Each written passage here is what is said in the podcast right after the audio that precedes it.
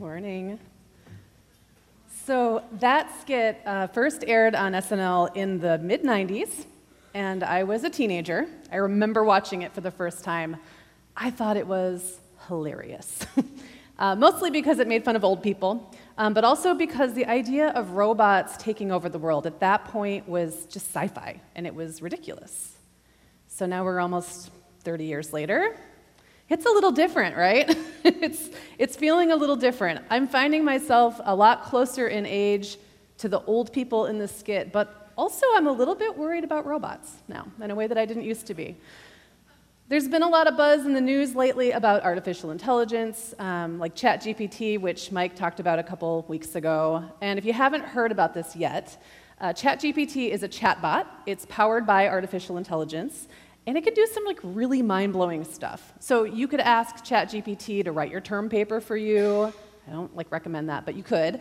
Um, you could write, you could write a cease and desist letter. Uh, you could write a blog post. You could code a website. So obviously, this tool has professionals and, and creatives like teachers and lawyers and writers and web developers a little on edge. But this technology behind ChatGPT and other AI interfaces also has people asking big questions about art and creativity and ethics, national security, and even the future of humanity. The reason that skit about robot insurance is so funny, I think, is because it hints at an underlying truth, and that's that we humans are pretty uncomfortable with the idea of anyone, even a robot, surpassing us in our ability to create and think. On some level, even when it's passed off as a joke, we're actually a little worried that this technology we've trained to make our lives easier could take over. And that's the reason this is such a common subject in sci fi books and movies and TV. And I think there's really good reasons for that. Um, there are a lot of really valid questions being raised right now about the dangers of this kind of technology being used against us, um, either as a weapon or just to disrupt our way of life So we could have a whole conversation about the possibility of big metal robots coming to eat our medications right now, um, or even like little pieces of code being used to threaten our national security. But that's not what I'm going to talk about today. Um, I don't really feel qualified to speak to those issues, and there's actually not much I can do about them, right? I think they're really good and important topics for someone to have, but what I want to talk about today, because I think it's much more relevant to our everyday lives of each and every one of us. Um, and it's something we can actually control. And that is what this kind of technology allows us to do to ourselves. So I'll give you an example. Like Paul said a few minutes ago, I work as a writer and a podcaster, um, or as they call us these days, a content creator. And when I first started writing professionally, it was about 20 years ago, I had to send magazine editors my article ideas through the postal mail. So then they would get my letter, and then they would usually write me back through the postal mail with an acceptance or a rejection, sometimes a contract. If I got a contract, it was printed, then I had to sign it, like a physical thing, and send it back in the mail, like with stamps. Um, and in those days, I might only write like two or three articles a month because I had to call my interview sources and talk to them on the phone. These were print articles, they were pretty long. Everything had to go back and forth through the mail, and it took a long time. So there was enough to kind of keep me busy, and it was enough to make a pretty decent living.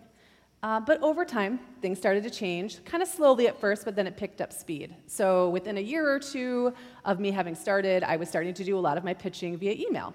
And then a few years later, the contract pro- the process started to move online. Publications started moving online, the articles got shorter, and they got a little easier to write, but then they paid less, so you had to write more of them. And then there was social media. So within a few years, uh, Twitter and Facebook hit the mainstream, and it was just expected that writers would use those platforms to help promote the stories that they were writing for these publications. And then, of course, if you wanted to build any kind of audience from scratch, you really had to figure out how to use those tools. So these days, I create lots of content across many platforms, and it can be really hard to manage it all without the help of tech. So I have tools that make it easier. Like I use uh, software that makes it simpler to ed- uh, edit my podcast. I use social media scheduling tools so I can write a whole bunch of stuff at once in a batch and then schedule it to uh, publish whenever I want. I use a piece of software that lets people look at my calendar and book a time with me with no back and forth needed. So it's almost like now I can be a single person masquerading as a team, right? I'm doing all the work of a team with all these digital tools. And that's really exciting, except if I were to drop one of those pieces of tech, it kind of feels like the whole thing would come crumbling down. Every time I automate something, it makes that specific task a little bit simpler. But then every tool has implications, and then stringing them all together is really complex. So it might have seemed like my work was getting simpler every time I added a new tool, but actually, it was getting more complicated. I've noticed over time that when a new piece of time saving technology appears, the early adopters or like the first people to use it really do kind of enjoy a little bit of an edge. So let's say when the first social media scheduling tools came out, if you were the one, one of the first people to figure out how to use those, you could write a whole bunch of posts, schedule them to go live when your audience was on, and then you'd kind of have the upper hand.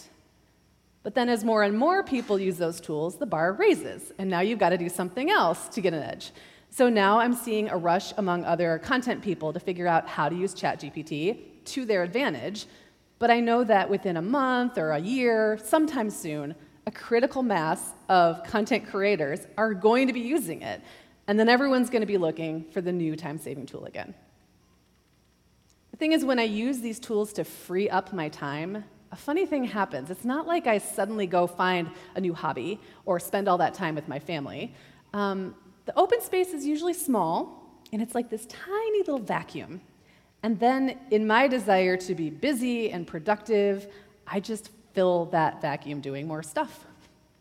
So, along the way, I've become incrementally conditioned to a slightly higher output and I ratchet up my expectations of myself, and as I watch everybody around me ratchet up theirs, of all of us together. So maybe I used to be satisfied doing like two Instagram posts a week, but I've got this scheduling tool. Makes it pretty easy to do three or four in about the same amount of time. So now three or four is the bar I'm trying to reach. And it's hard to ever be satisfied or to feel like I've done enough at the old level of production. And then as the technology spreads and more and more people use it, the bar raises for everyone. And now the old way of doing something isn't good enough. It's not fast enough, it's not efficient enough, and we're all finding ourselves looking for new tools just to keep up. Technology is moving so fast right now that it can feel like there isn't even enough time to absorb one change before we're all expected to move on to another. And every time some new piece of tech or some advance appears on the scene, there's those who rush toward it there's those who resist it, and then there's the most of us in the middle. We kind of wait until it seems like everyone else is using it, then we rearrange our work and our lives around it, and then we settle into the new normal. It's like that old story about putting the frog in the pot of water and then slowly turning up the heat. We don't even realize the complications we've added to our lives through all the things we've added to our lives in the name of simplification until suddenly we're feeling really distracted, stressed, and disconnected. So these issues are not unique to right now. Uh, back when artificial intelligence playing a daily role in our lives was still just science fiction, technology was still impacting our experiences of living and working in major ways. So, a book came out in the 1980s, a researcher named Ruth Schwartz Cowan, and this book was called More Work for Mother. And this actually called into question a lot of the assumptions we make about the impact technology had in the home. So, for example, uh, the electric washing machine and dryer were hailed as this miraculous, life saving, time saving tool for homemakers in the early 1900s. And for a while, these things were pretty revolutionary. Um, but they also allowed the ready made clothing industry to explode because now you had inexpensive clothes that you could easily machine wash and dry. So, when caring for clothes was really difficult and time consuming, and the clothes themselves were really expensive, most people just had less of them. So there was a lower expectation around how often you could wash them and how many you'd have. But then once you could own 10 or 25 or 50 separate outfits and wash them all regularly, the bar was raised. And so now that's kind of what you should do. In the 1800s, it was pretty common for kids to have like one dress for school, one dress for church, and maybe one for play and for chores. But these days, you'd probably feel like a pretty crummy parent if you sent your kids to school in the same like unwashed clothes for five days in a row and no shoes. Like that just would not fly. So we've all settled into this new standard. And wearing a different outfit or two or three different outfits every day of the week has become not just possible, but expected. So, another example Cowan gives is the coal stove. So, when a lot of people were cooking over a hearth, it was mostly a lot of really simple food. And then once they had stoves that gave them the ability to cook more complicated foods all at once, it changed the possibilities for what kind of meals homemakers could prepare for their families. So over the time, over time those possibilities became the new standard and the new expectation.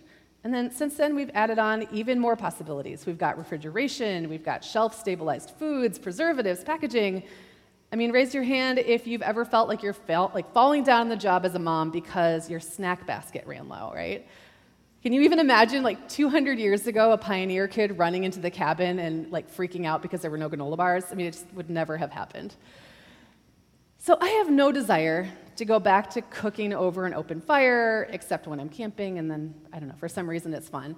Um, or using a washboard, or pounding my clothes on a rock, or wearing the same outfit every day, or living in a world before deodorant. It's not interested. There is no putting this cat back in that bag. But I think it's worth looking at the ways progress and our human addiction to finding ways to simplify things can actually create a more wearying world where we have to work a lot harder to be present. All this tech and progress can actually separate us from our humanity and from one another. And it might be hard to admit this to ourselves, but I think often our efforts to simplify just create more complication and more stuff to do.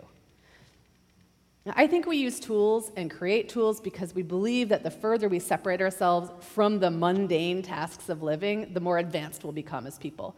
But I'm not really sure that's how it actually works out. I'd argue that the more tools I try to use at once, the more I wind up just chasing my tail. I can't focus on anything, let alone the things that really matter, like the people in my life. In fact, the more I automate my life, the more human interaction can start to kind of annoy me because it gets in the way of getting more stuff done. It's like, kids, I'm doing so much for you, would you just leave me alone, right? so, there's a scene in the Bible where Jesus visits the home of a woman named Martha, and I admit I have kind of struggled with this. Um, it's Luke 10, 38 through 42, and it goes As Jesus and his disciples were on their way, he came to a village where a woman named Martha opened her home to him. She had a sister named Mary who sat at the Lord's feet listening to what he said. But Martha was distracted by all the preparations that had to be made. She came to him and asked, Lord, don't you care that my sister has left me to do all the work by myself? Tell her to help me. Martha, Martha, the Lord answered, You are worried and upset about many things, but few things are needed, or indeed only one. Mary has chosen what is better, and it will not be taken away from her. So, when I first heard this passage, um, I was young, and I feel like there was a lot of talk in that time about whether you were a Mary and a Martha, and it was seen as better to be a Mary. And I was like, oh, yeah, I would totally be Mary in this situation. Um, but then I had kids, and I gotta tell you, as a mom, I really identify with Martha. I can just see it. Like, she's in the other room grinding the wheat or like fluffing up a bedroll for Jesus, and there's her sister just hanging out, soaking it all up. And if you're like me, maybe you heard that story and thought, well, what else was she supposed to do, right? Like, if Martha didn't do it, who would? But if I slow down and reread that passage with just a little bit less defensiveness, I can see it a little bit differently. So I don't think Jesus is criticizing Martha for working hard or for caring about being a good host. He's just pointing out that in the moment, she's gotten herself distracted from the thing that really matters. I know we all have those days when the world is just coming at us so fast and everything feels frenetic and disjointed. I'm going to guess some of the other moms in the room have already had that day today and it's only like 11. So we know what that's like. Our phones are buzzing with texts and emails, and everyone represents an expectation of us. And then, meanwhile, we have all these other modern tools. We've got cars and microwaves and Wi Fi, and they're meant to simplify our lives. In, in a lot of ways, they do, but they also create an expectation. So, for example, having a car creates an expectation that you could drive across town and pick up groceries if your kids ate all the granola bars. Or if Martha had a car, she might have decided she needed to make a run to Meijer to get new sheets for the guest bed and a special bottle of wine, and then she would have missed like the first hour of Jesus' visit entirely. Or like maybe she'd use Shipt or Instacart to order the sheets and wine, but then she'd still have to spend 10 minutes like texting with her shopper about the thread count and whether she should get like Malbec or Merlot. I'm just saying there's like you can't get away from the work involved, even with the tech. With all that time she saved not going to the grocery store, I'm guessing she'd probably try to whip up a fancy dessert or something. So I don't know about you, but when I get really caught up in all these external expectations and my mind is spinning on the things I could be doing if I could just figure out how to be more efficient and how to be more productive, those are actually the days I feel the least connected with my friends and my family, not to mention less creative and less grateful. They're the days I get stuck on the hamster wheel of doing and producing and start to forget why I'm doing any of it. It's a sign of the times that right now, in this moment, I have more, I have more, and I do more than generations before me might have thought possible, but it never seems like enough.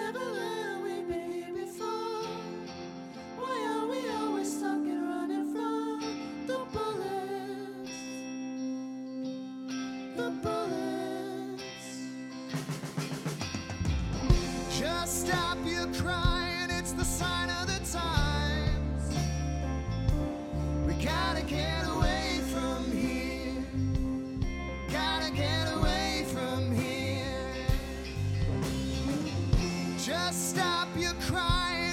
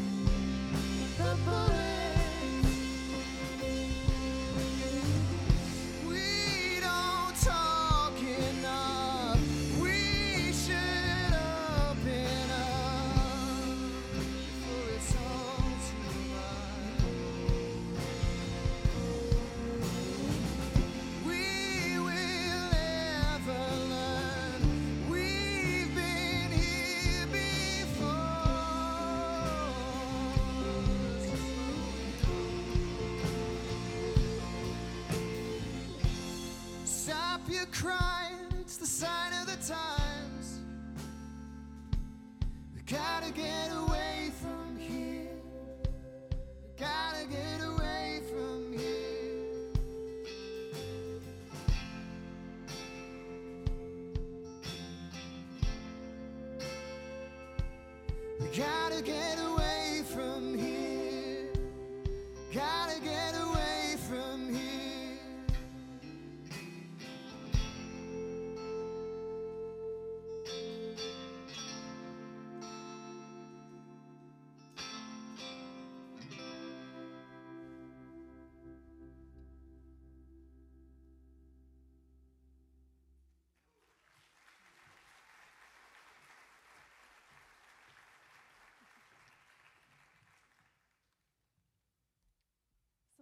news to any of us, right?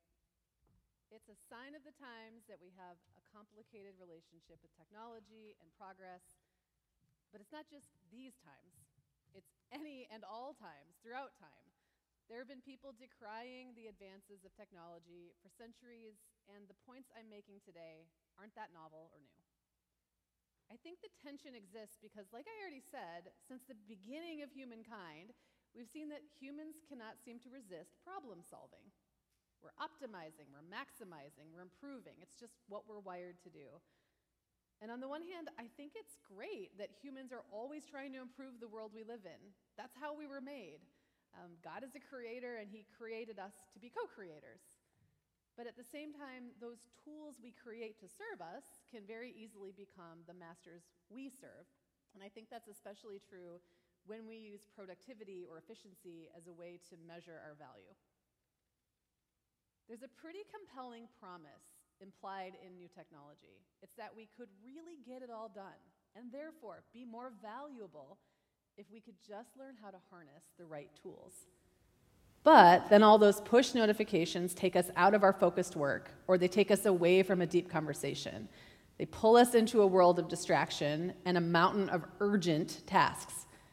And let's face it, just like I realized about my housework, even if I stayed in that distracted world 24 7, I would never feel like I'd done enough because there was always more I could have done.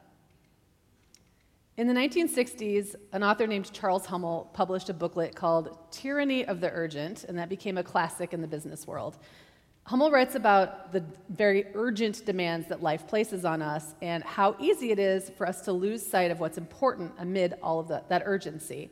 And in many ways, it feels like it could have been written today. Um, Hummel writes about you know, all of these things then that now would be like the equivalent of our, our iPhones that are in our pockets all day.